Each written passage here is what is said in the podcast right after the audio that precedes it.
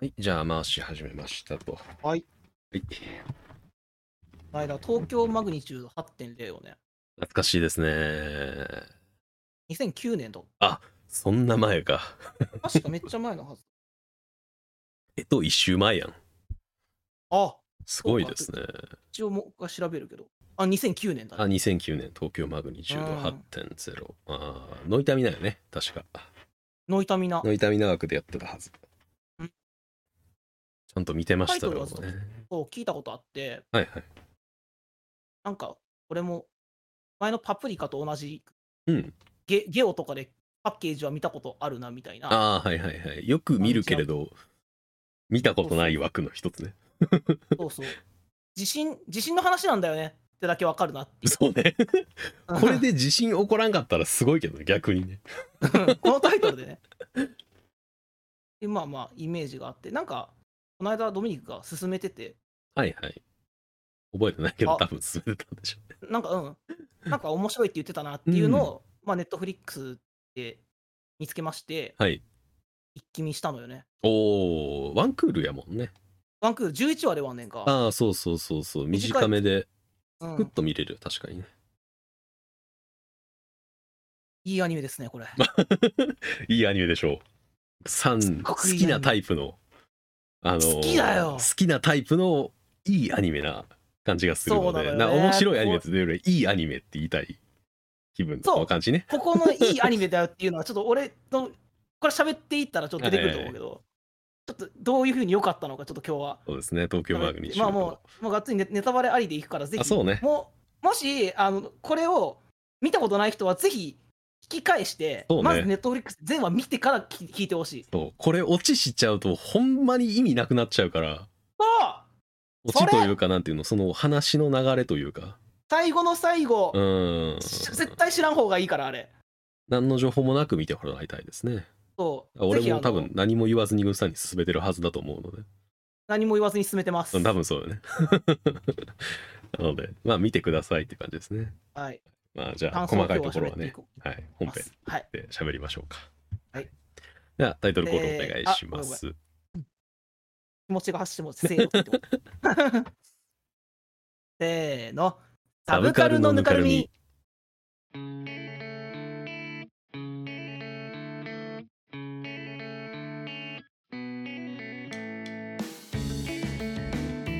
ちょっと、セーブがやっぱ控えめでした。バレた バレたちゃんと。そら毎回編集で山ほど聞いてんねんからあの部 分よそうく考えたらあり毎回ちゃんとでかいなって思う、がとうございますいつもありがとうございます。えー第40回東京マグニチュード8.0と一人の子供好きのお話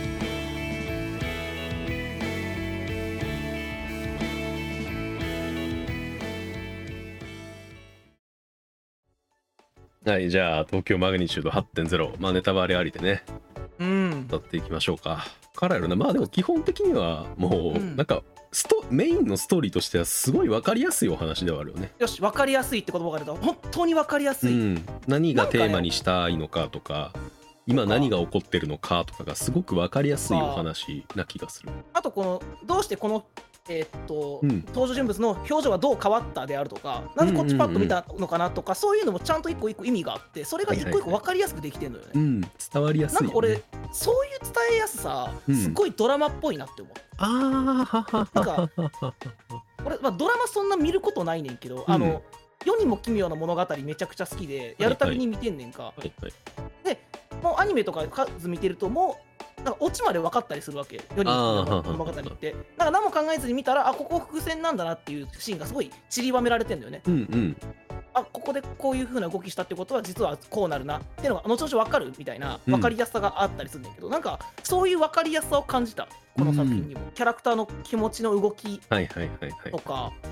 あ行動うん、なとかなんか脈絡がちゃんとあるお話になってんでしょうね。あるねうん脈絡があるねなんこれがこうなってるからこうなってるんだな今はっていうのが自然と絵の、えー演出とか、えーまあ、キャラのセリフとか表情とかっていうのが全部伝わってくるようにできてるっていううんのは確かにいい作品の証拠なんでしょうねこれはね。非常にリアリティがあるじゃないこの作品そうね逆になんていうのリアリティが出ちゃった話でもあるのよねこれはああ後からねそう2009震年災がそうそうよりそう2それ年が前すなごいんよでねすよねそうこれ震災の前に作られたってことことが本当にすごいと思うそう東日本大震災の2年前やもんね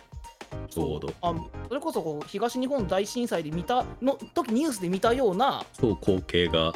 そうトイレに並んでる人とかさうん炊き出しに並ぶ人とかさ、タクシーとかその電車が止まっちゃったから歩いて帰ってるみたいな風景とかねがそうすっごいリアルだよね、うんだからそのシミュレーションをもとにちゃんと作りましたってそ最うそう初そうそうに出てくるんだけど本当にちゃんとしたんやなって感じだよねうんしたんやと思ううん実際のその地震が後から起こった時に、うんほぼ同じようなうんあのことがその、ね、ニュースとこのアニメではいはい現実で起こったからねリアリティの部分で言うとうん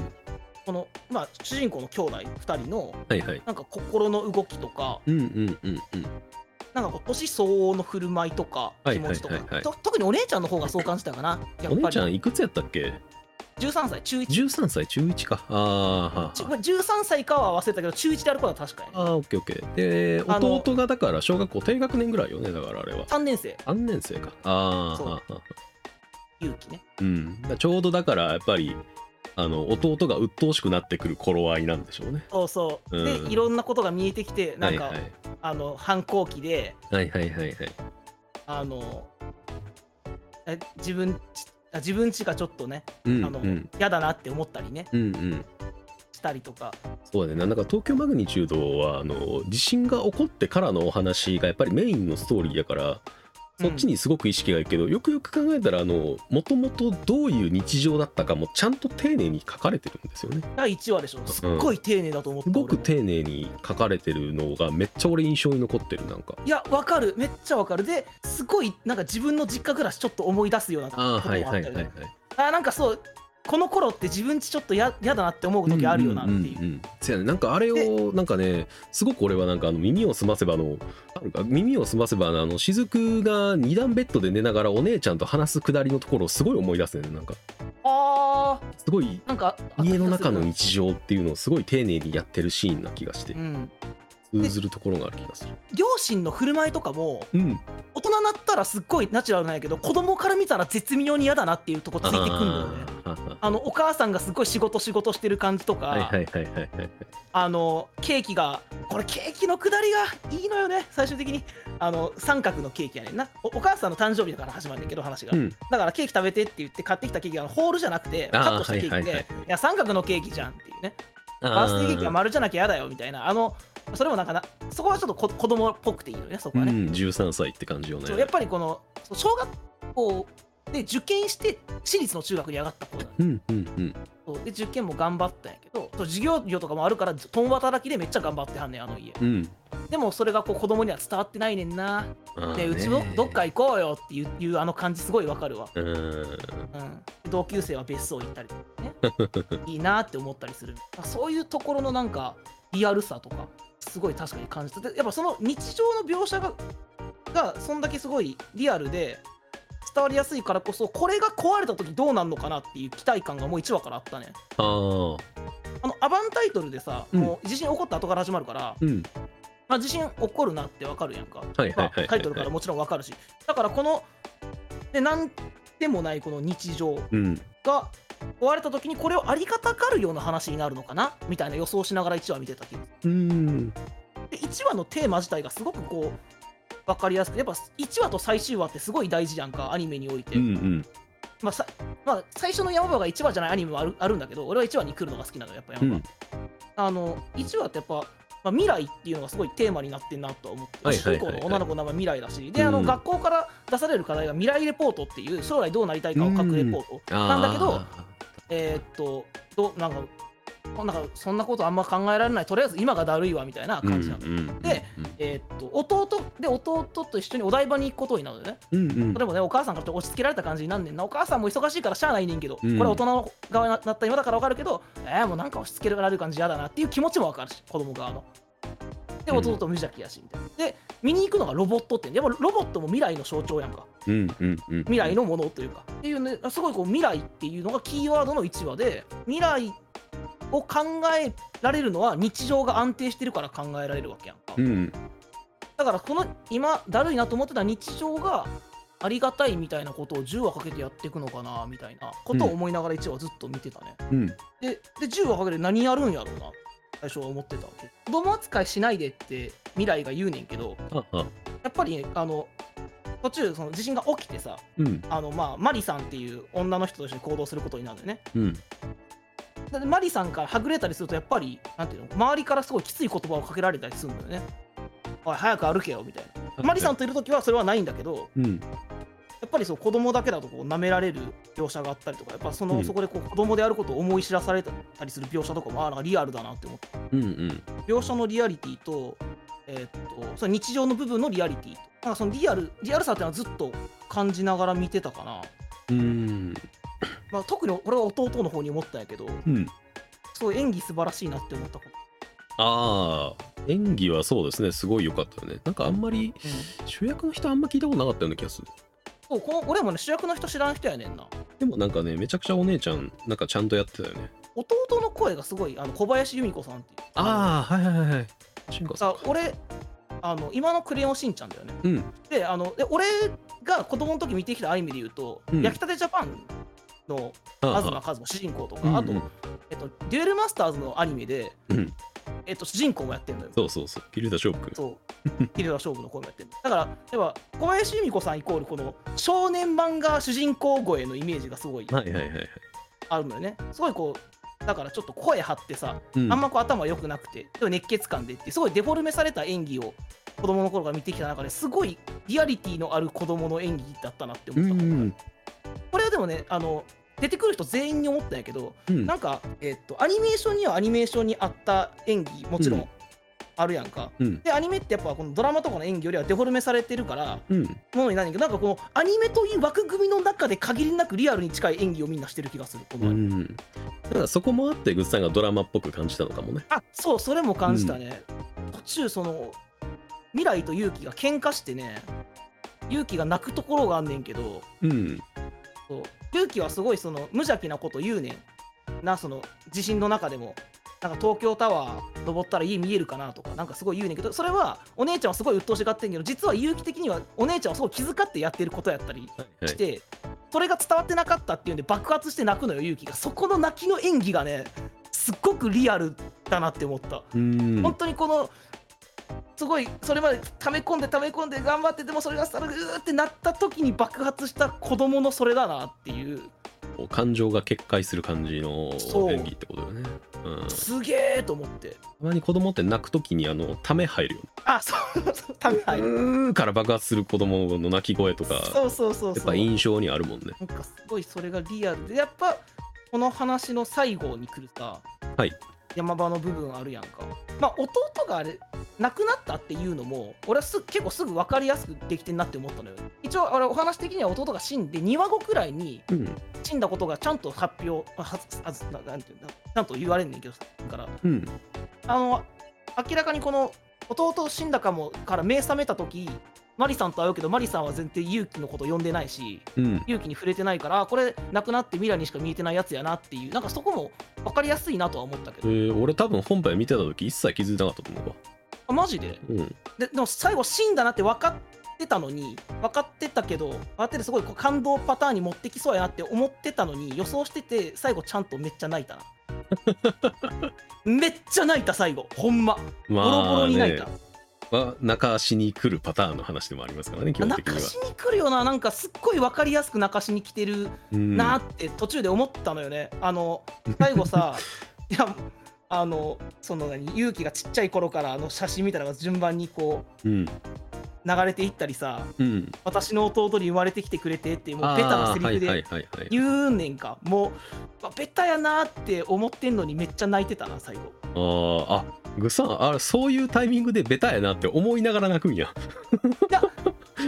なんちゃうかなんか面白いねえっとねふいや普段普段思わへんねんけど あうんんまりいやな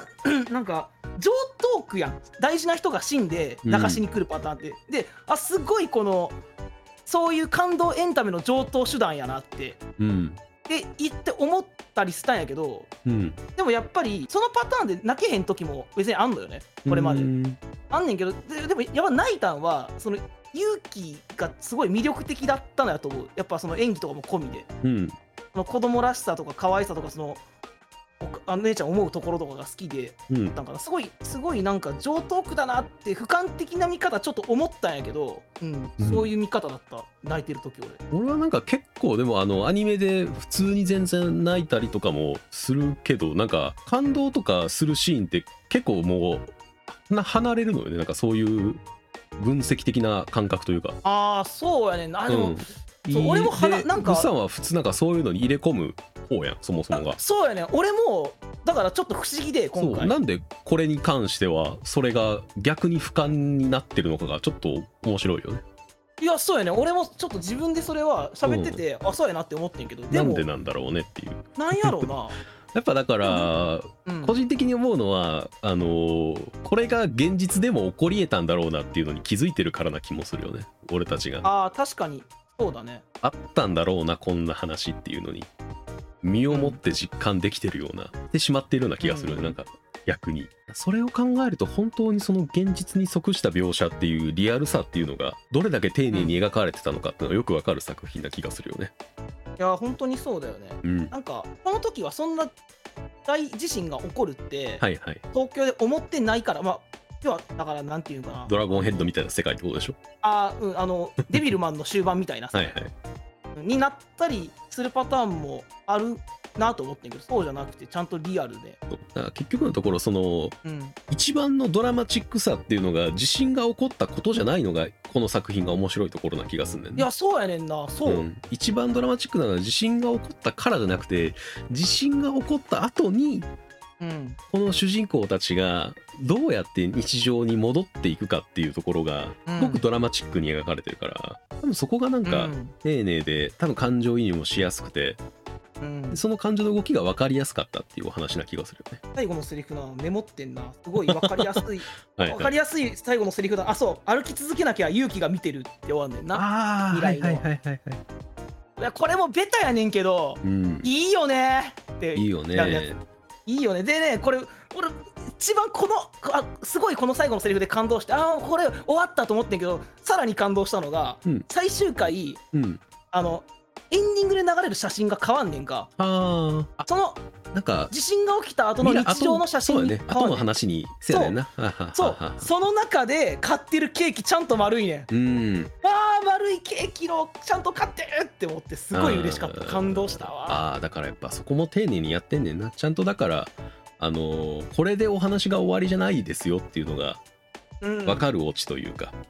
そちゃうんと主人公の未来の未来はまだ続いていきますよっていうのがそうなんですよね。ちゃんと書かれてるよね。うんで日常編のさそういうさっきのケーキのシーンとかって、いはいまあまあこういう日常だよって説明であってうんまあまあそんな後から聞いてくると思ってないねんけどうんこのケーキのくだりは結構ずっと聞いてくるのよこの話って。はいはあいのなんかケーキ食べられなかったみたいな話とかするんやったとねまだっずけマリさんと、はいマリさんっていういやもう見ず知らずのお女性なんやけど最初、うん2人を助けてくれんのよね。うんでお腹減った2人に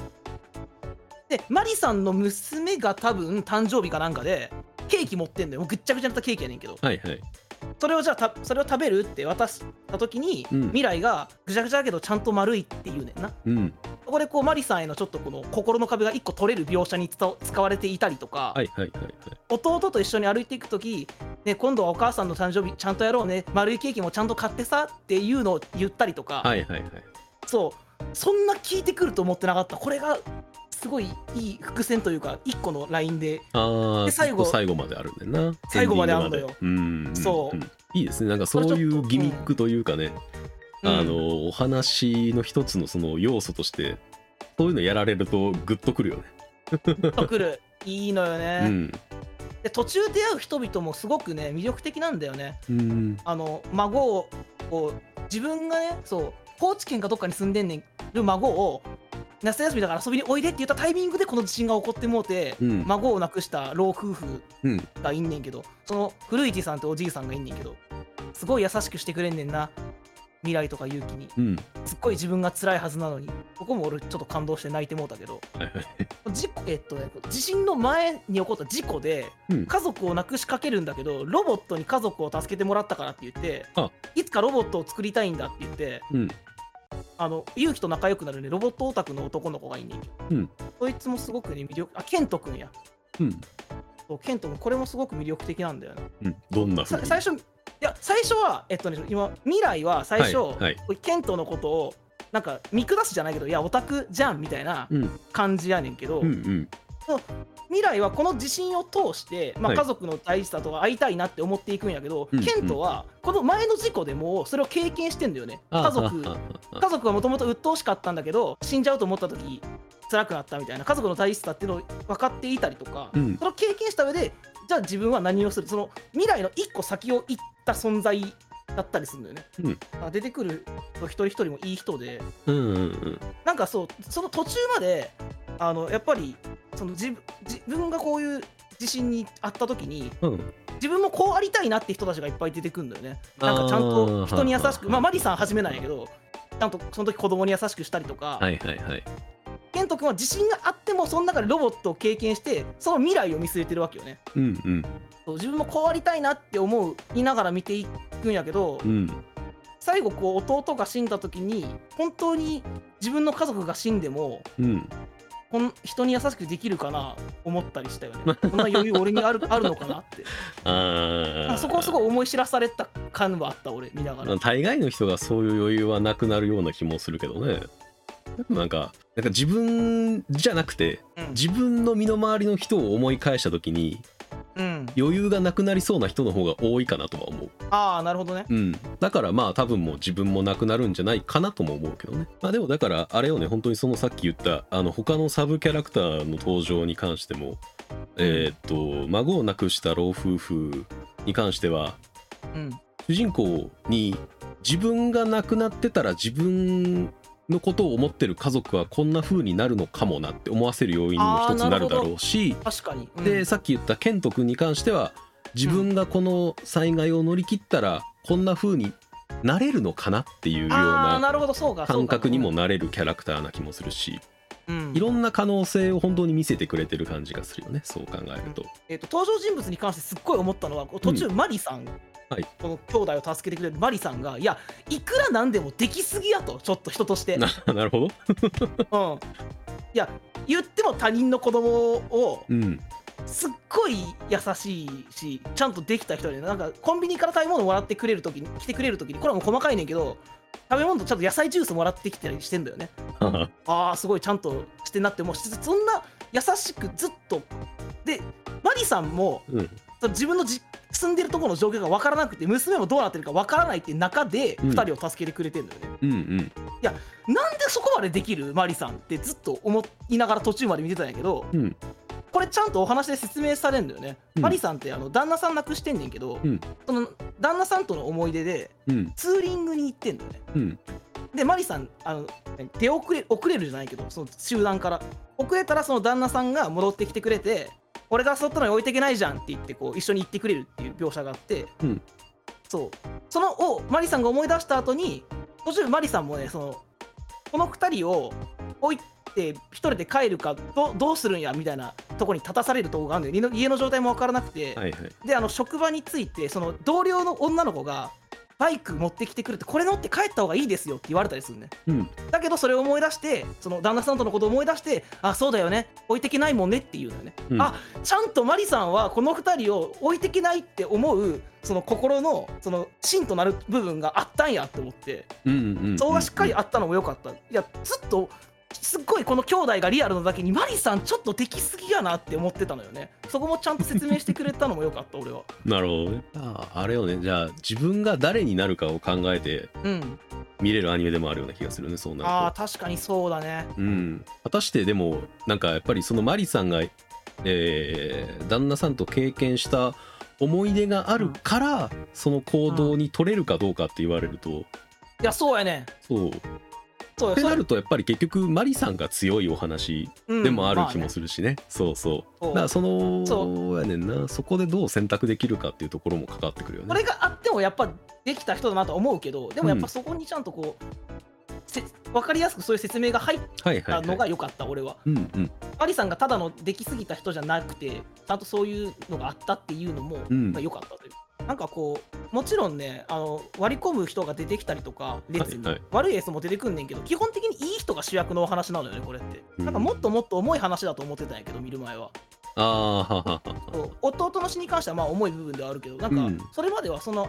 あんま重くないというかなんかにうん日常的というか、うんうんこの弟やっぱそう死ぬっていうのを知らずに見なきゃこれ面白くないなって思う思うのは本当そうやねんな。なそんうやかねそれを最初から知ってるとなんかね、なんか最最後それ泣かしてくる話だよって知ってみるとすごい冷めてしまう気がする俺は。なんか泣かしてくる話だよを前面に出されてる感動ものって一番面白くない気もするけどねそうやねん だからそシンうプルそうじゃないからよかってんな。そうねそこではないからねやっぱりよくやってくるでしょでも日本の映画って。うんあの予そ告もそ編もになあんるでしかょ。うんポスターに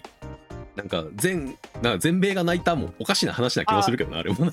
そうね、全面に出てきてるもんな。全米が泣いたうん感動ものっていうのを押し出されるとまあ確かに違うっていうのもまさしくそうだねまあだからやっぱこれは感動ものじゃなくてやっぱパニックものな気がするよねまあジャンルはね。うーんだでも最終的に大事な人が死んでうん泣かせに来るっていうのは、ことでは一緒やねんけどなこの映画とやってることは、うんうんうんううんん最終的なその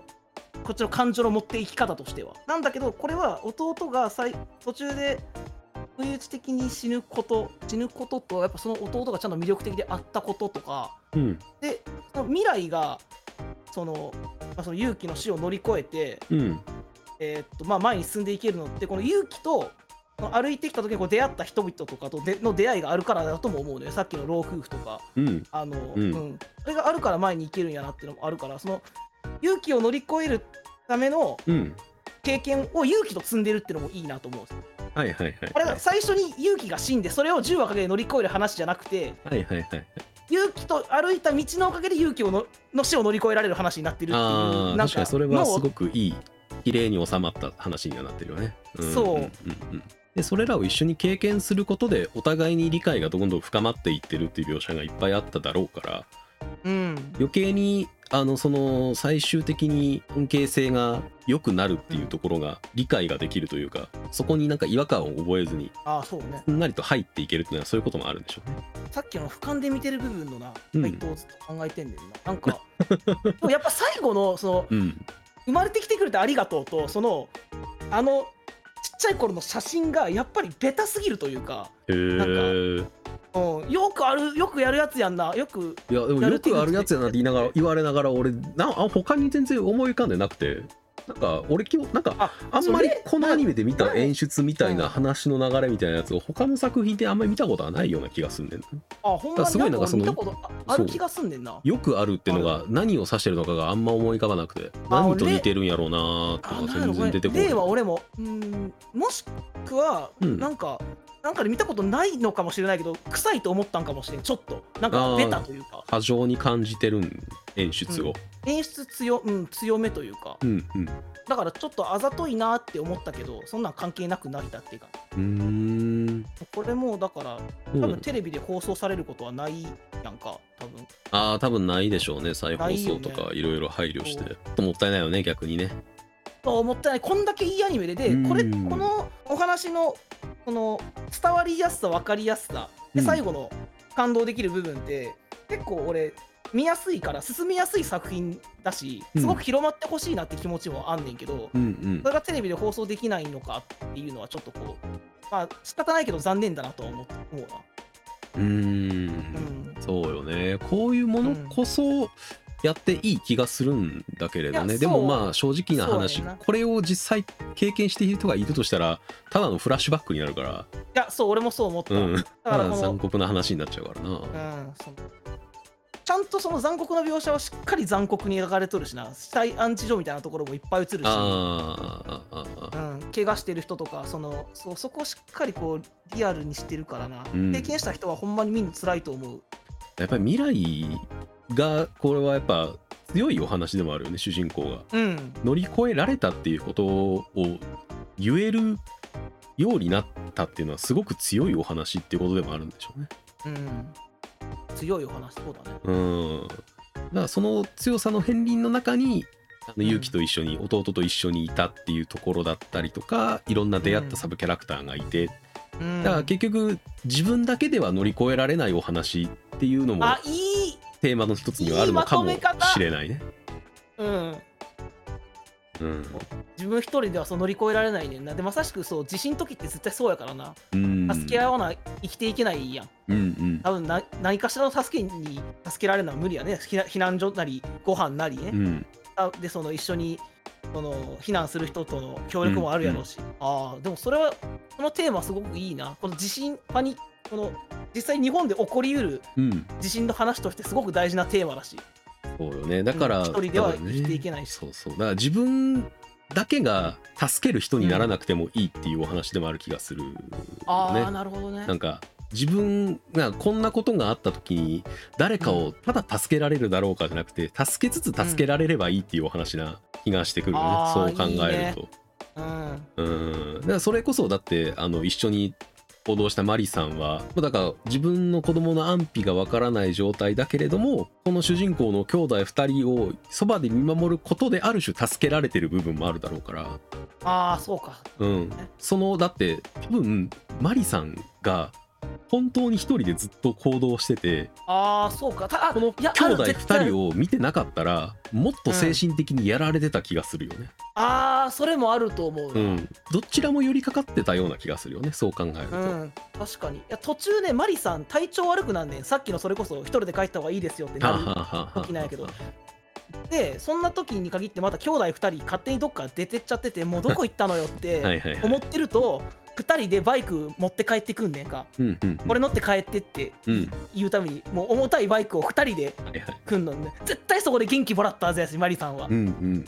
そうでもバイクはいいのってことはねえどうしてバイクじゃ3人で帰れないでしょって言うねんかそこのセリフもあーいいんだよないいセリフじゃないですかそう俺なんかあの短いセリフでキャラクターの感情みたいのを伝えるのすごい上手いなって思ったのは、またマリさんのセリフでと、まあ、マリさんに娘がいて、まあ、おえおばあちゃんマリさんのお母さんと暮らしてて旦那さんは亡くなっててみたいな話を多分未来にしてる時の。してるシーンで未来のお母さんの話聞いて私も耳が痛いな娘のこと仕事ばっかりでほったらかしででもブランコが大好きだからブランコが置けるようなお家に引っ越したくてでも働いてるうちにもうブランコに乗らない年になっちゃうかもねって言うねんけどうんうんうんうんなんかそのセリフもなんかこのマリさんのこの気持ちがすごいグッと入ってて短いセリフの中にいいなっていうあとこの親が子供のことどう思ってるかっていうのがこのマリさんからこの未来に伝わるところでもあるだと思うしはいはいはいこう短いセリフですごいいい役割を果たしつつグッとくるセリフ多いなっていうのがこういう時はあったなあこういろいろ刺さるところがやっぱ俺は多かったね多分。うん演技、セ リフ、いろいろ刺さってるねほんとね最後の感動とかね。うんうんううんん。そうねノイタミナーでまあ割とマイナー目でマイナえー見てる人が少ないアニメの一つな気がしますねやっぱそうなんや、これ、だからもっと語り継がれなあかんやろって思った、こんな伝わりやすくていい話で、よくできた話なんやから、もっとみんな見てほしいなって。あこれ難しいよほんとねいやなんかよくできすぎてるってそれこそグッさんが言ったように感じる人の方が多いのかもしれないし今となってはあ、まあね、うんそれは、うん。そうなんかどちらで見たらいいのかわからないみたいなスタンスになっちゃう人もちょっといそうな気がするよね。うんうなんんというか感動に全部乗っかったらいいのかその非日常になってしまったことに対するものに対こう気持ちを乗っかればいいのかうん、どちらの視点になればいいのかっていうのがすごくちょっと難しい作品なちょっと気もすんねんななんかあの本当に子供がいる大人だったらめちゃくちゃ俯瞰して見れると思うね。はいはいはいはい。ただなんか子供のままだったら分からうんにくい部分が多分いろいろある気もするし、あそれはある。あでそうやな、これ、うん。そうで子供と触れ合わない仕事をずっとしてる一人の人とかもちょっと分かりにくくなっちゃう気がするねんかこの作品あっあ、てなるほど、なるほど、うんなるほグどッ。さんが結構刺さってんのはそこもちょっとある気がするのよねあると思います。うんなるほど。あ、え、そうやな、あそうやねんな。わ、うんかる。すごいそうだと思うわ。うんで俺は基本的に子供が苦手な方だからああ、知っ てるよ。そう で見た時はあのー感動するお話だなっていう感覚でしかなかった正直うーんめちゃくちゃ名作とまでは俺は思ってないしね現状ああそうなんだ、うんいいアニメだよとは言うけど名作だから絶対見てとはあんまり、あ多あ分そういうなるほどね進め方はしないんじゃない俺だからあ会うたびに進めるアニメとかたまにあったりするやんめっちゃいいからあでもうもまだ見てないのみたいなうんではないねじゃない確かに現実は帯びてなかったなそうそういう熱を帯びるほどの作品には俺の中ではなってないね、ああほんまに、うん、それはだからやっぱり俺が子供っていうものに対する感覚がすごく希薄だからだと思うねんあかーそっうんいややっぱ俺子供好きだからそこはそうそうめっちゃあるなで子供の成長物語として本当にこうその途中でこのやっぱ未来の言動が変わっていく様とか面白いよね、うんうんうんうん明らかに勇気にちゃんと優しくなっていったりとかその喧嘩の後とかにそうそうそうであすごい今未来って成長してんなとか、うんあ勇気ってこの子供って実はちゃんと周り見てて気使ってたりする部分ちゃんと出てるぞっていう子供ってこうだよねの部分そうそうそこが結子供構っねて描写としてリアルで面白かったっていうのが出てきてるけど俺はそのリアルをそもそも知らないのね知らないからかそうなるほだかどじゃあ全然そこ違うよねに視点が向かないしで俺が、うん俺が好きなお話ってあの、うん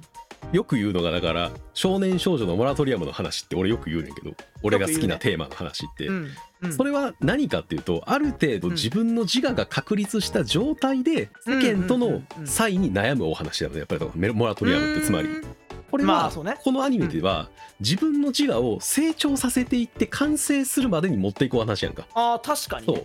俺はそこからの話がどっちかっていうと気になるタイプやね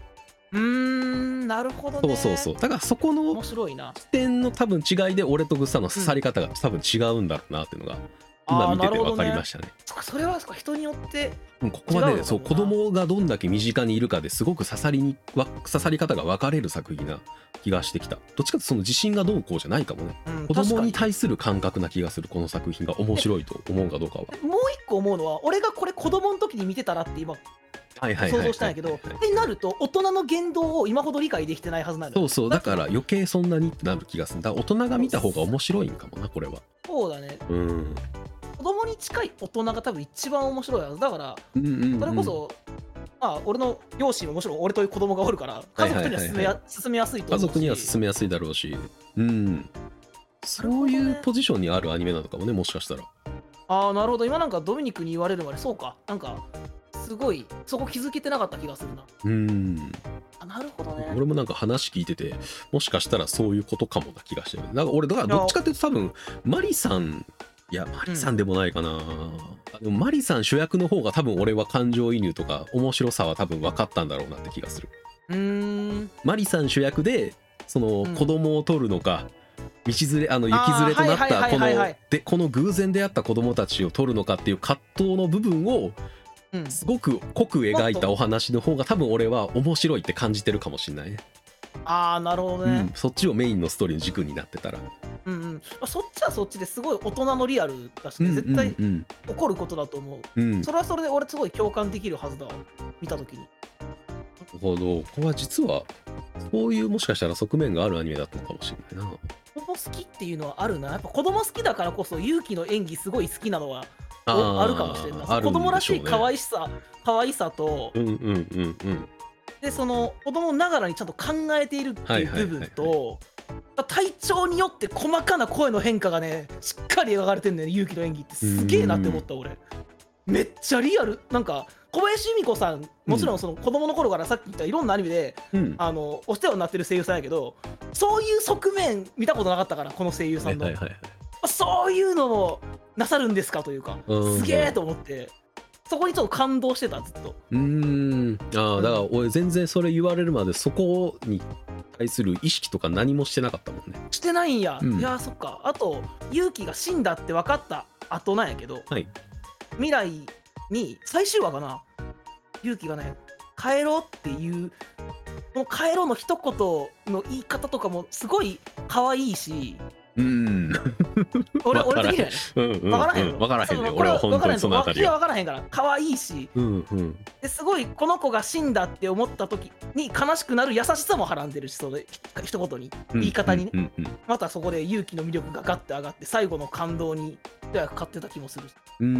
ーんここは目から鱗だったそうだから多分俺が予想している以上の多分刺さり方をしてるんやなってのがよく分かったあねーそうそうそうそうん俺はすっごい名作だなと思ったそのお話としてのまとまりも綺麗だったしすごはくいはいはいはいまあね本当に綺麗だしそうそれこそ山と谷もしっかりあるしってうんいう、で出てくる人がみんなこの未来を示唆する一話から始まってやっぱり弟を死を乗り換えても未来に向かっていく歩き続けなきゃで終わる話だからうんすっごい分かりやすいやんうんそうそこも込みで本当にその名作とやっぱ分かりやすい人が多い話の方が俺はいいと思ってるからすす進めやすいしそ,、はいはいはいそその方がいろんな人が見て楽しめるなと思ってるからうんそこも込みですごく高い評価をしておるんだけどうんでもさっきの子供のところはなるほどなって思ったな子供逆にすごいな子供好きにがっつり刺さるうん作りやったんやそんな気がしますねうん俯瞰して感想を聞いていた俺が考えたことによるとうんうんなんか女の人の方が刺さる人まあ女の人でも子供嫌いはいるからあれかもしれんけどうん刺さる人多いんかなって総じて完成度が高い作品ってことなんでしょうね。あの高いいとろ思んいなますこうな五角形のパラメータがあれば全部そうそうそうそ4.5うぐらいに入ってるあっそうていそうそうそううそうちょうどだから完成度が高くまとまりがいいアニメって感じなんだよね。これがしかも10 11話あってねこう短い尺で一気見しやすいっていうのも俺はいいと思う、うんうんうんうん。うん地震の中でこう日常と非日常がっていうお話はこれからすごく作りづらく作られにくくなってしまっている現状やな気がするからんそういう意味でもちょっっと貴重な作品になってる気がするよね。とああ確かにねうんあでそうなってくるともうなんか地震をテーマにした作品で全然方向性の違う「ドラゴンヘッド」と比較したりしても面白いかもしれないね。ドラゴンヘッドってあのななんかメイクしたこの 顔ごめん伝わってそまうすそうこれわかるわかる。あの変わかりなます仮装をしてというかあの変そなうえっ、と入れ墨じゃないわな何使ってたんやったっけなあれ。えーまあ、ものがありましたけどあれはあの富士山が噴火してしまって、おうっていうお話なのね富士山が噴火はいしはていその余波で東京全体含むが中部含む一帯が全部大災害でぐちゃぐちゃになってしまってっうんていうところから始まるお話あーでうんどっちかっていうとそういう状そういう大災害が起こった時の絶望感の方にフューチャーしてる感じ。そうそうだねマグお東京マグニチュードはその絶望感の部分は、うんあまりないよね正直。だこういうあの人が死んだりとか大変なことが起こってますよって描写はするんだけどそそうそうこそうそうは前面に出てこないそこはちゃんとそうそうそう描写するけどそれを前面に出してはないのよねそう何かしらの救いはあるよっていうお話な気がするからやっぱり東京だマグニからチそューうド本は当。にそうそこも込みで好きなんだけどそうそう東京マグニチュードそうまた別の方向性で救いがこんな簡単には得られないよっていうのをすごく残酷にやってるのが「ドラゴンヘッド」な気がするね。ああいや言そえっばちはむしろ東京マグニチュード8.0でタイトル見た時俺そっちのイメージがガタガタガタ強かっあたそうだからあこんなに優しい話なんだってーうんうんうんうんでこんなにこうリアルでなんかその日常、えっと、地震が起こった時のうん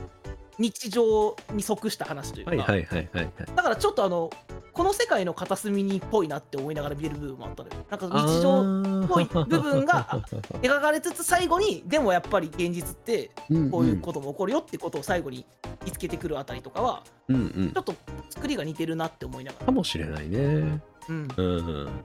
どの視点で当事者に立つかで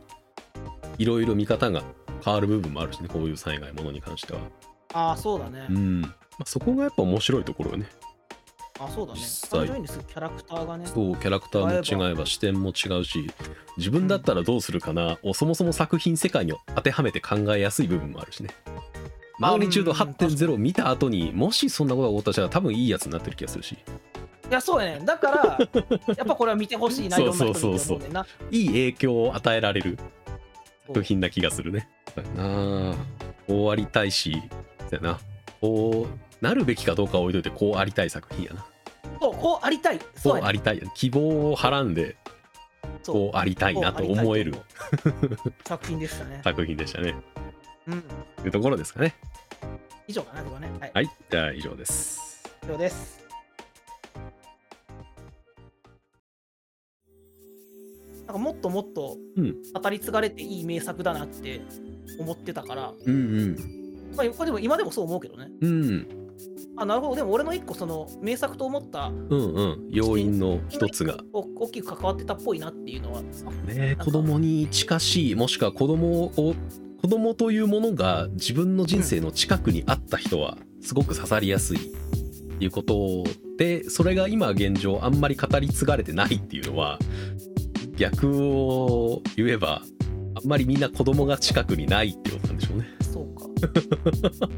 まあ俺下の兄弟がいるからそれもあってかなり座った部分もあるかもしれなうい、ーんうんまあ、またこれ見返これは見返してもいいな定期的にせやろななんかなんか折に折にこう見返してまたいい人間になれるようにこう 都度吸収してもいいかもしれないね。またないってそねいや本当にいい作品だと思いますね。ういい作品だと思いますはいでは本日もご視聴いただきありがとうございました。ありがとうございましたお疲れ様です。お疲れ様です